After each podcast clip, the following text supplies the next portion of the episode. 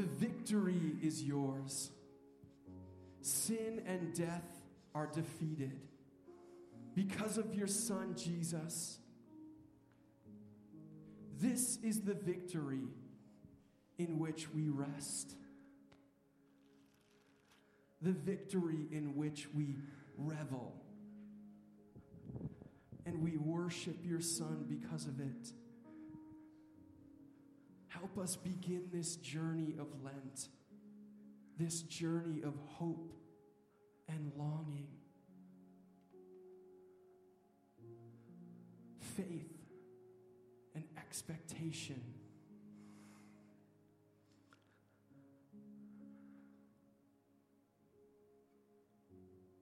Give us your rest.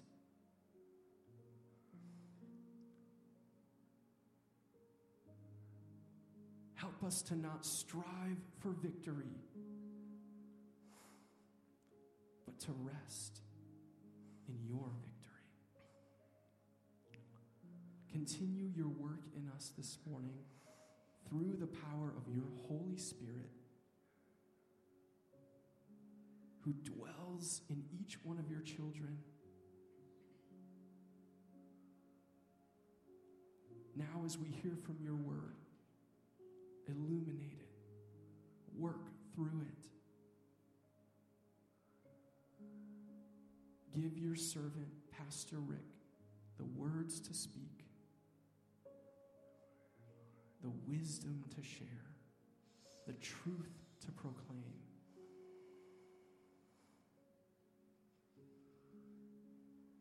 Give us ears to hear, hearts to receive, and then to do what your word says.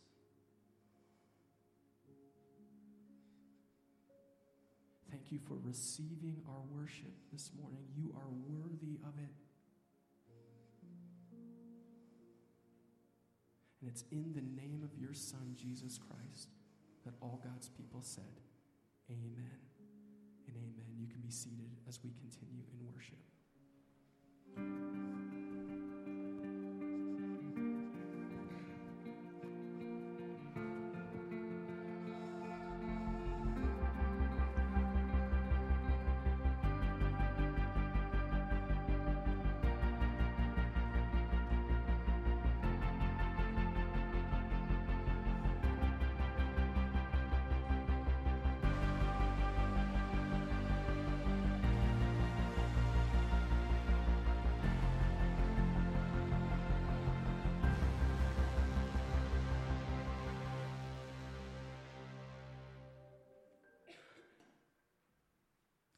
Welcome.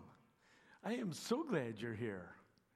As I look around, um, some of you have been away. You've been sick.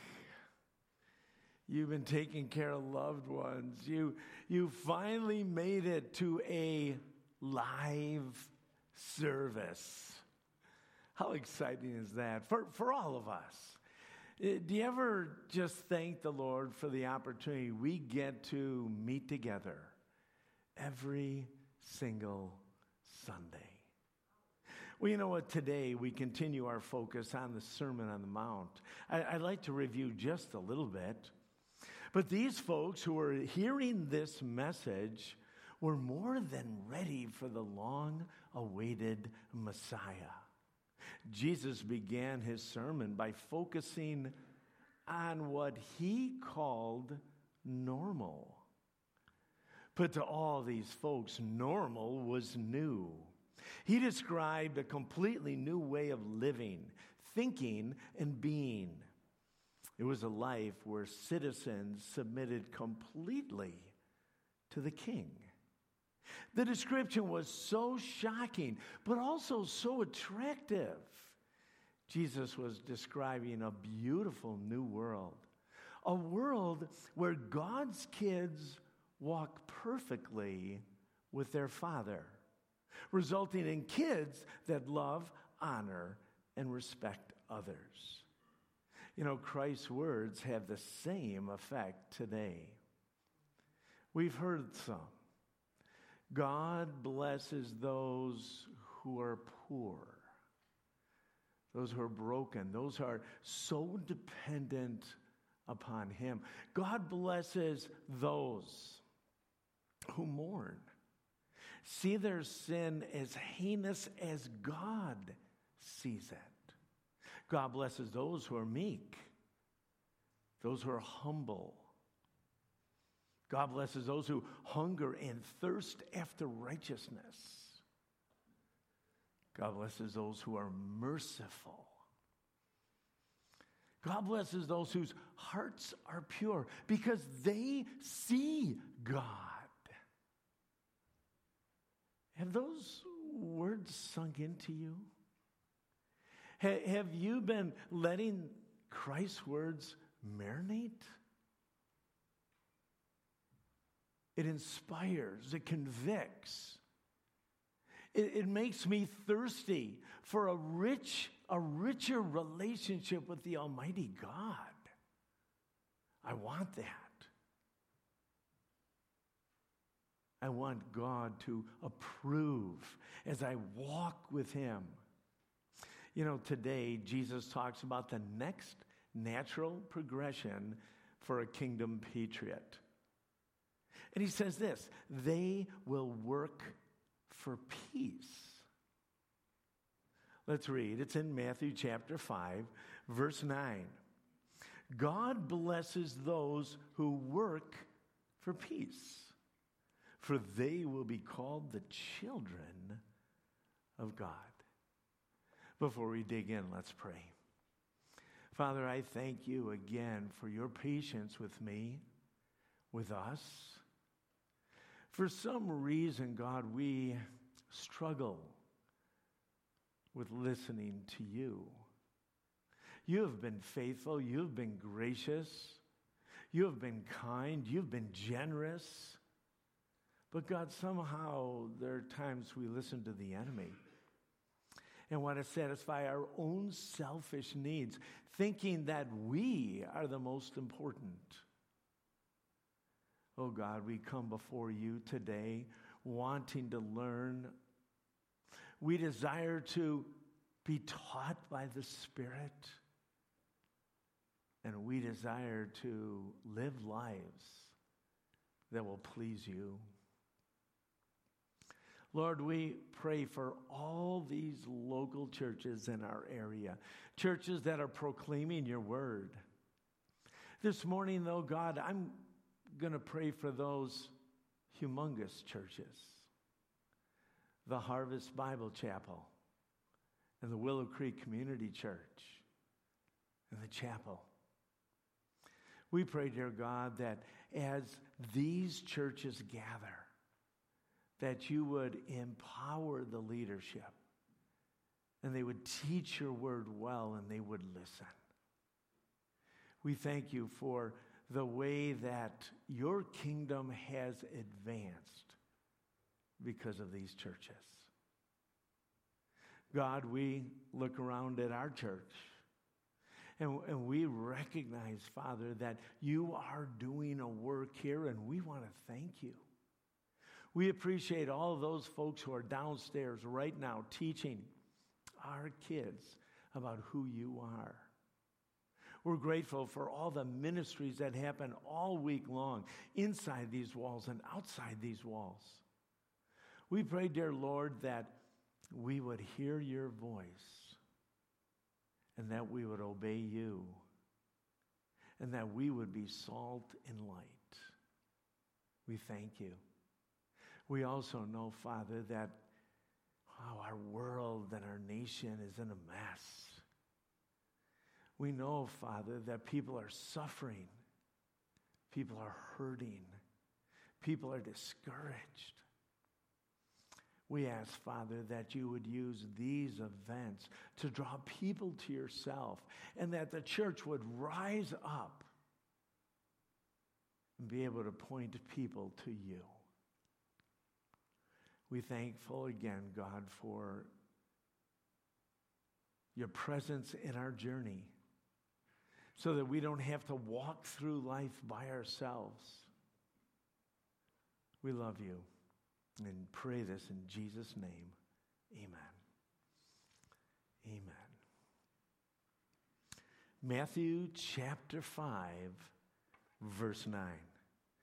God blesses those who work for peace, for they will be called the children of God. God approves of those who actively work for peace, for they will be called the children of God forever.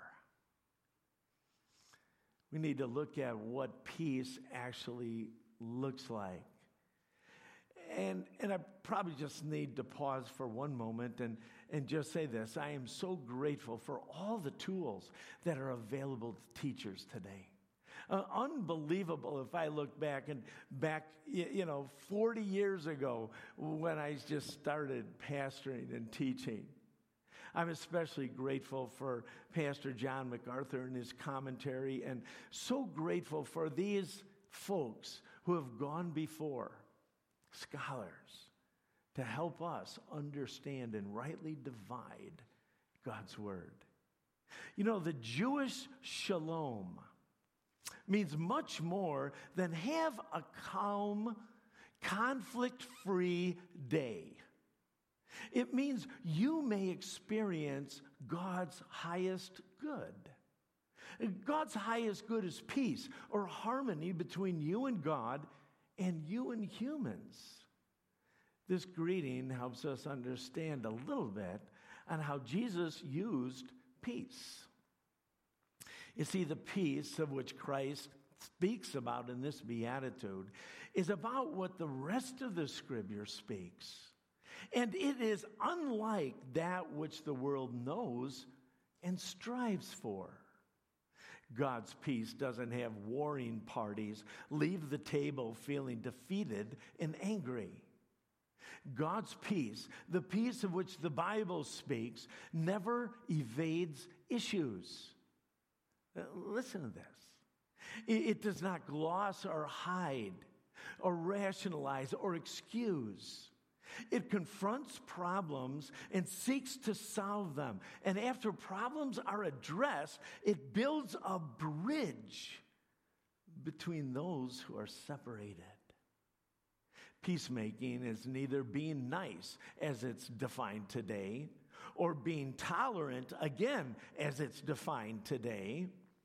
Rather, it's an active entrance into the conflict for the purpose of creating unity and reconciliation and peace. The peace that Jesus speaks about happens when two people are walking with God, living underneath the lordship of Christ and representing him well as he lives. The most that man's peace can offer is a truce.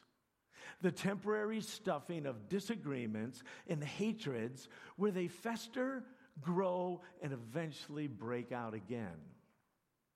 God's peace, however, not only stops the hostilities, but addresses the issues and brings the parties together in mutual love and harmony. Two people cannot be at peace until they recognize and resolve the wrong attitudes and actions that cause the conflict between them and then they bring themselves to God for cleansing and healing. Sin is at the heart of all conflict, regardless of the circumstances. The best anyone can do is a truce if you don't address the sin. Peacemaking cannot come by circumventing sin because sin is the source of every conflict. Believers can't avoid facing truth or facing others with truth for the sake of harmony. Jesus never sidestepped wrong. Or, excuse me, Jesus never sidestepped wrong doctrine or behavior. God's truth disrupts and disturbs which forces us to address the issues of sin. God's peacemakers will not let a sleeping dog lie if the actions or attitudes are opposed to God's truth. They will not protect the status quo if it is ungodly and unrighteous. They are not willing to make peace at any price. God's peace only comes when people are willing to address their selfishness and lack of obedience to the Father. Well, who are peacemakers? What, what do peacemakers look like? Well, peacemakers are first of all people who make peace with God initially and continually. In other words, we own our own sin. Later on in Matthew, you will hear Jesus talk about taking the log out of your own eye before you deal with someone else's issues. The neat thing is, is that Jesus Christ came 2,000 years ago to die on the cross and to pay our debt for sin and to satisfy God's wrath and provide for us our salvation so that we could be called the sons and the daughters of God. In Romans chapter 5, verse 1. Therefore, since we have been made right in God's sight by faith, we have peace with God because of what Jesus Christ, our Lord, has done for us. So, first of all, if you're going to be a peacemaker, you need to have peace with God. It means coming into a relationship with God.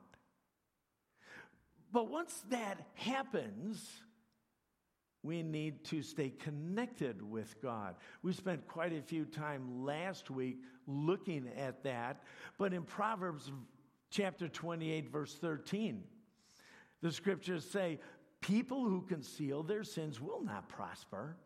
But if they confess and turn away from them, they will receive mercy. So, if you want to be a peacemaker, first of all, you need to be a son or a daughter of God. And as you continue in life, you're sensitive of your sin. You're confessing your sin. You're becoming clean. You're walking with our God.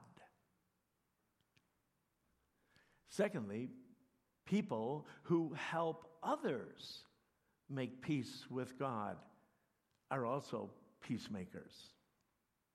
Initially, again, it is something that many of us have the privilege of being able to share the good news, the message of grace to others who are not yet redeemed, that don't know the Lord. You desire deeply for them to have a relationship with God, just like you have a relationship with God. And in 2 Corinthians chapter 5, verse 18, the apostle Paul writes this, and God has given us, all those that know Jesus, this task of reconciling people to him. For God was in Christ, reconciling the world to himself, no longer counting men's sins against them and he gave us this wonderful message of reconciliation. In other words, God just said, Hey, I, I, I want to redeem our relationship. He goes on, Paul says. So we are Christ's ambassadors. God is making his special appeal through us. We speak for Christ when we plead, come back to God. For God made Christ, who never sinned, to be the offering for our sin so that we could be made right with God through Christ. We get to share that message. We are ambassadors of reconciliation, encouraging people to enter a relationship with God. But just like we have opportunities to share our faith story with others. We also hang out with, at times, people who are struggling, people who, well, are part of God's family, but are not listening to God. So we can be peacemakers with them in Galatians chapter 6, starting in verses 1, 2, and 3. Paul writes Dear brothers and sisters, if another believer, one who knows Jesus, is overcome by some sin, they're really struggling. You can be a peacemaker, all right? He says this You who are godly should gently and humbly help that person back onto the right path. And be careful not to fall into the same temptation yourself. Share each other's burdens. And in this way, you obey the law of Christ. If you think you are too important to help someone, well, you're only fooling yourself. In Romans chapter 14, verse 19, Paul says this Let us aim, all of you who are believers, all of you that know Jesus. You're peacemakers. So let us aim for harmony in the church and try to build each other up. So, peacemakers are people who make peace with God themselves, to help others make peace with God, and they also are people who address conflict biblically. Say, Rick, why would this be so important? Oh, by the end of this message, I think you're going to understand how important peacemaking and unity really is. You see, peacemakers address the disharmony and are engaged in a ministry of reconciliation and restoration, entering the troubled waters in order to bring a calm.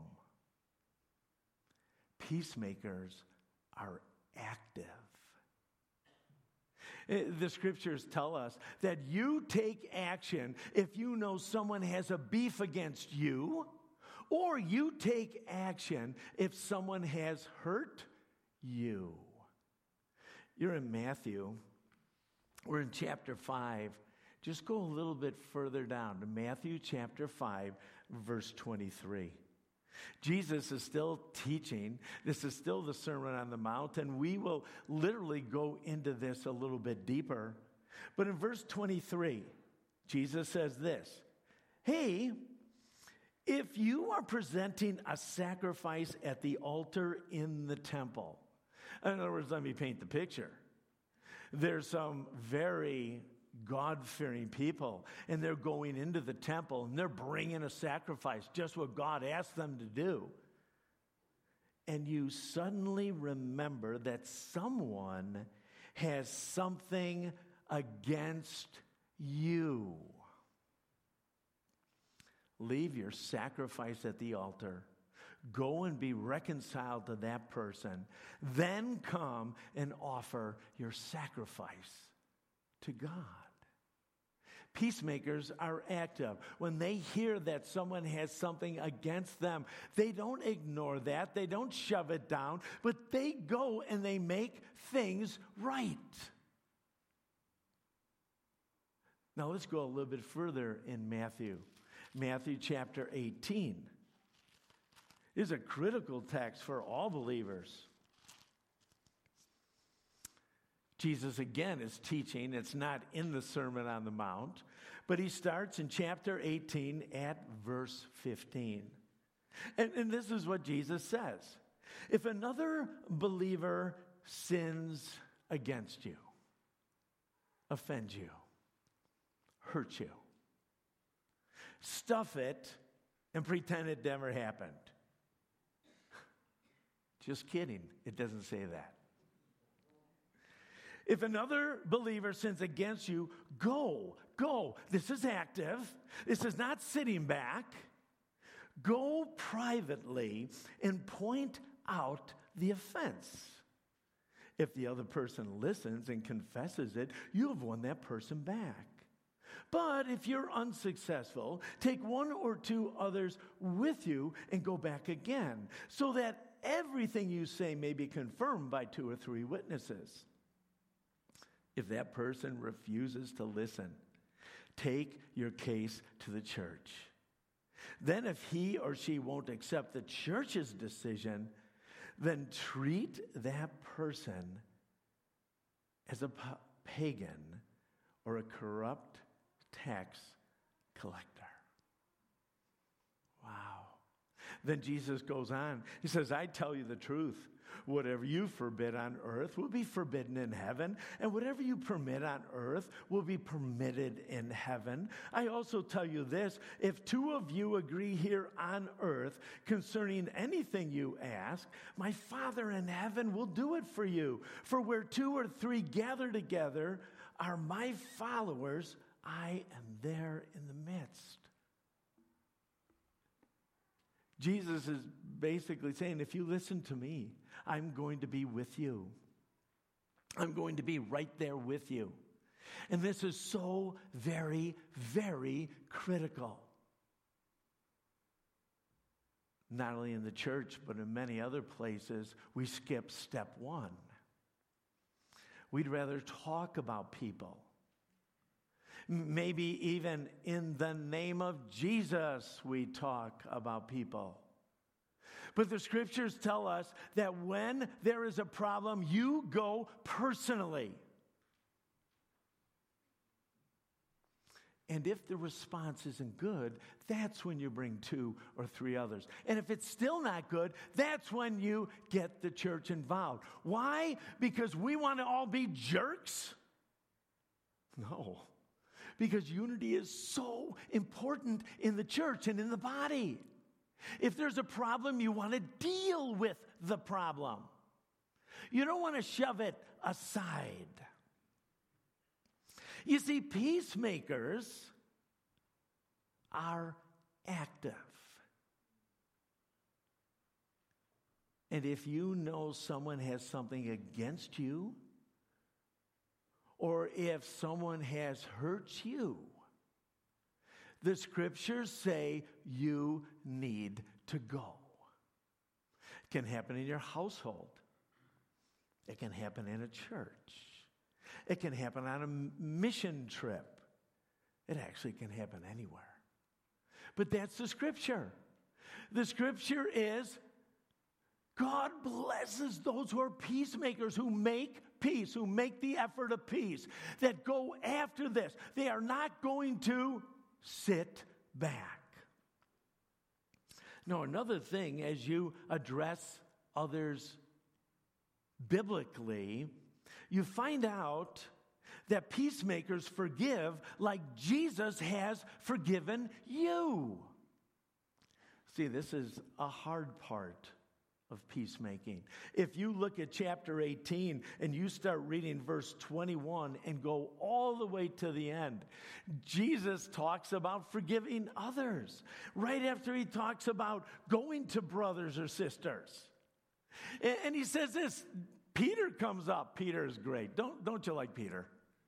He just goes to Jesus Jesus, man, I'm rather ticked.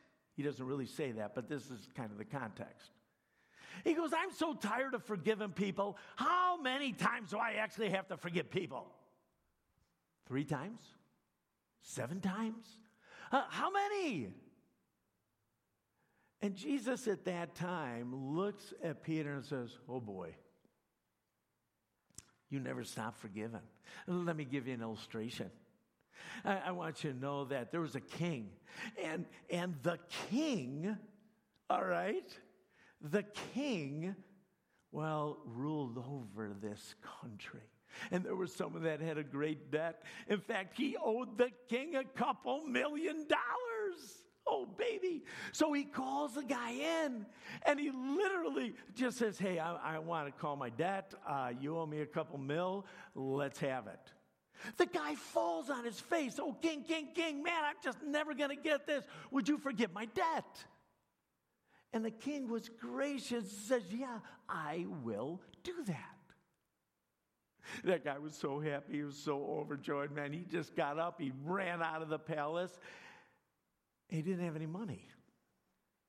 So he decides, he goes, You know what? I know someone that owes me 10 bucks. I'm going to go ask him for it. And, and the parable goes on. So he goes after this dude that owes him 10 bucks after he's just been forgiven for a couple million. And he shakes him. He says, Hey, buddy, I need 10 bucks right now. Well, I don't have it. This guy falls on his face. He goes, You know what? I don't care. I'm tossing you in prison, and you need to give me my 10 bucks. we look at this story and say, Are you kidding me? Seriously? The, the guy gets forgiven $2 million and he is harping and being very ungracious to someone that owes him 10 bucks. The king hears about it. The king calls him back. And the king couldn't believe it. And he literally calls him this evil servant. This was the story that Jesus wanted Peter to hear. Hey, hey, Peter, I just want you to know I have forgiven you two million times. And you want to know something? I think it's going to be higher. I think it's going to be higher. You're a rascal. So, why are you counting? You need to forgive others like I forgive. How evil could you be, Peter, by not forgiving somebody? Ephesians chapter 4, starting in verse 31 and 32. The Apostle Paul again is, is wrapping up a chapter that talks about how to walk with God, how to walk with God intimately. You know what happens? He says this Get rid of all bitterness and rage and anger and harsh words and slander, as well as all types of evil behavior. You walk with God, you that's not part of your life anymore. And then he says this instead, be kind to one another, tenderhearted, forgiving one another, just as God through Christ has forgiven you. You know what's interesting? Forgiveness is a done deal. We as Christians are to forgive. Things get a little bit complicated, though, if the people you forgive don't repent because there can never be any restoration with those folks if there's no repentance on their part. In Second Corinthians chapter 7, the Apostle Paul is literally talking about repentance and what it looks like. He says this for the kind of sorrow or the kind of repentance that God wants us to experience leads us away from sin and results in salvation for our own selves. There is no regret in that kind of sorrow. But worldly sorrow, which lacks repentance. I'm sorry because I got caught. I'm sorry because, ooh, I guess this is a mess. No, repentance is recognizing how sin is heinous to God, how it hurts others. And there's this mourning. Well, the second beatitude. But that results in spiritual death just see how this godly sorrow produced in you such earnestness, such concern to clear yourself, such indignation, such alarm, such longing to see me, such zeal, and such a readiness to punish wrong. You showed that you have done everything necessary to make it right. That's what repentance is. Do you know that? Repentance isn't some casual, hey, I'm sorry. It's, man, I hurt God. I hurt you. What can I do? How can I make this right? Who are the people I have to talk to that I defamed your name? Who is it? I've got to talk. I've got to make this right. You know, there's one scriptural example um, that doesn't seem to resolve conflict. Uh, let me just point out in Acts chapter 15, at the very end of that chapter, it's very interesting because the church is gathering, the church is going to send out some missionaries, and there's some conflict. Now, let me read it for you Acts 15, starting at verse 36. After some time, Paul said to Barnabas, by the way, Paul and Barnabas were missionaries on Paul's first missionary trip. They were about to start a second missionary trip. All right? And Paul said to Barnabas, Hey, let's go back and visit each city where we previously preached the word of God to see how the new believers are doing. He wanted to encourage them. Barnabas agreed and wanted to take along John Mark. But Paul disagreed strongly. Since John Mark had deserted them and they he i'm sorry since john mark had deserted them and had not continued with them in their work their disagreement was so sharp they separated barnabas took john mark with him and sailed for cyprus paul chose silas and as he left the believers entrusted him to the lord's gracious care then he traveled throughout syria cilicia strengthening the churches there. There was disagreement, and it was sharp, and it was in the midst of leadership in a church. The church was involved, but the church recognized that there were good reasons why each of these leaders felt. They actually supported both of them. They separated, they left, and they did various ministries. They went their separate ways, knowing that it would be best for the church and the ministry. They were peacemakers. Now, here's what's cool as we come to the close of our message. Jesus said, God blesses those who work for making peace. All right? They work on it, they're active. And the promise is this peacemakers will be called the children of God. Both have a present and a future aspect to it. Presently, all those who are walking with God are reflecting who God is, are mirroring who God is to others. That's what obedient kids do. They reflect their father. They spend time with God, and God changes them from the inside so that your words and your actions and your thoughts begin to reflect who God is. The word for children here is used to express the dignity and the honor of a relationship of a child to his parents. You see, the church is the body of Christ. And its unity is a billboard for the world. In other words, peace among God's family is our calling. Let me say it another way. Is that one of the most attractive things about the church? A church that walks with God is that they are so unified that people want to be part of that group. They want to be part of that family. Hey, I want to hang out with you. I love how you treat others. I love how you care. I love how you serve. I want to be part of that.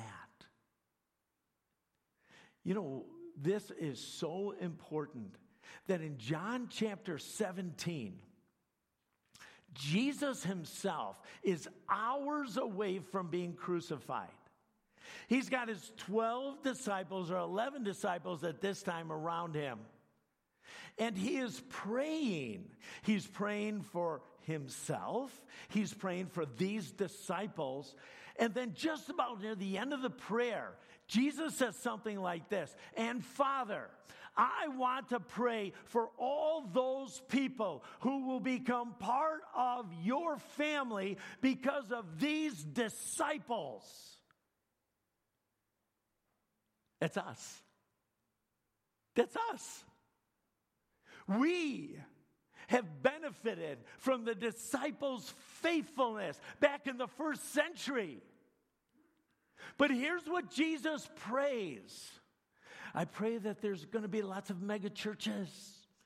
I pray that, and no, this is what he prays. This is unbelievable. He says, Father, I pray that they are unified. Now, honestly, if they stopped there, I, I would have probably felt better. Okay. Okay, good. Yeah, unity. Good thing. Let's do that, God. But this is what he says He says, I pray that they are unified like you, Dad, and I are unified. Whoa, what?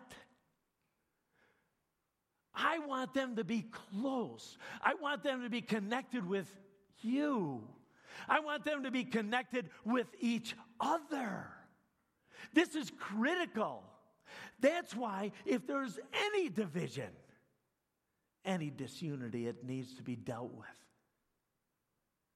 It needs to be active. Whoa. Unity doesn't mean you agree with everything, it means you don't cause division. You're supportive and encouraging. Paul warns a young pastor in Titus chapter 3. He says, If people are causing divisions among you, give a first and second warning. After that, have nothing more to do with them. For people like that have turned away from the truth, and their own sins will condemn them. You know, it's interesting. King David writes in Psalm 55. It's a whole psalm, and, and he's basically broken over relationships among God's people, especially some of his close friends. And he pours his heart out to God and says, Yes, I understand when enemies are hurtful, and I understand when, but God's people, friends of mine. Oh, God, give me courage, King David says. In Ephesians chapter 4, verse 3, very interesting what Paul talks about. He spends three chapters talking about how wonderful our position in God is. And then he starts in chapter 4 and he says, In light of you being a child of God, this is what you need to do. This is how you walk with God. Chapter 4, in verse 3, it says this Make every effort to keep yourselves united in the Spirit. Calls for action. Make every effort. Work hard at. Wow, binding yourselves together with peace. The scriptures tell us, Jesus says, we shall be called in a continuous future passive tense. Throughout eternity, peacemakers will go by the name children of God. How amazing is that? A couple more verses. In Psalm 34, verse 14, the scripture says this Turn away from evil and do good. Search for peace and work to maintain it. Are, are, are, you getting how important this is? Do you realize how important this is? In Hebrews chapter 12, verse 14, work at living in peace with everyone and work at living at holy life, for those who are not holy will not see God. You know, it's interesting is every once in a while I have the opportunity to do premarital counseling. And one of the sessions in premarital counseling, and, and the couple usually looks at me a little odd. And the title of that section is How to Fight Fair. And they look at me and say, Oh, but Pastor, we don't fight. Okay. We're in love. Nice. Okay. And, and, and they go on, and, and I'm going to try to convince them that they're going to fight someday. Now, either they just got engaged yesterday and only known each other for one day, or they just keep stuffing and stuffing and stuffing and stuffing. The truth is this is that we all need to work at relationships. Because Jesus said, God blesses those who work for peace. Jesus' disciples actively seek harmonious relationships with others. The person Jesus blesses goes beyond forgiveness and seeks to reconcile, not pretending there are no differences or suppressing differences, but by creating love of the other, which transcends differences or permits people to hold hands in spite of their differences. Would you shut your eyes with me for a moment? Would you just be quiet before God for these next few seconds?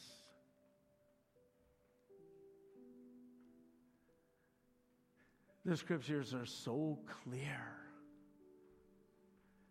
Is that if there are rifts, or when there are rifts, whether you're the cause or someone else is the cause, is that you need to be active. Unity is huge.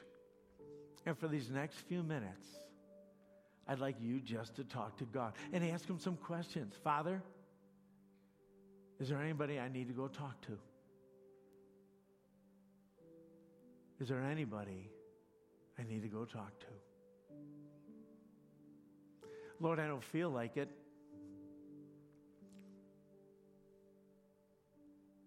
But God, if you want me to, I need to do that. Maybe it's someone sitting right here in this room. Maybe it's someone that you live underneath a roof with. Maybe it's someone at your workplace. Let's just be quiet and let's listen to God for a moment.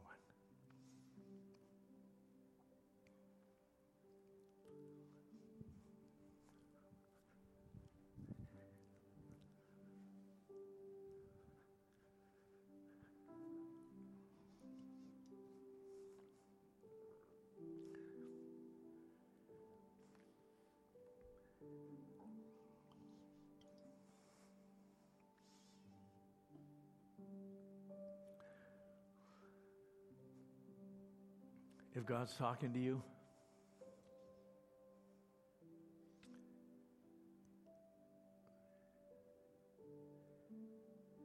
and you know you need to talk to somebody, and you're asking God for strength and wisdom to do that, I'd like to pray for you. Because Jesus saw it as really important. I know it is important.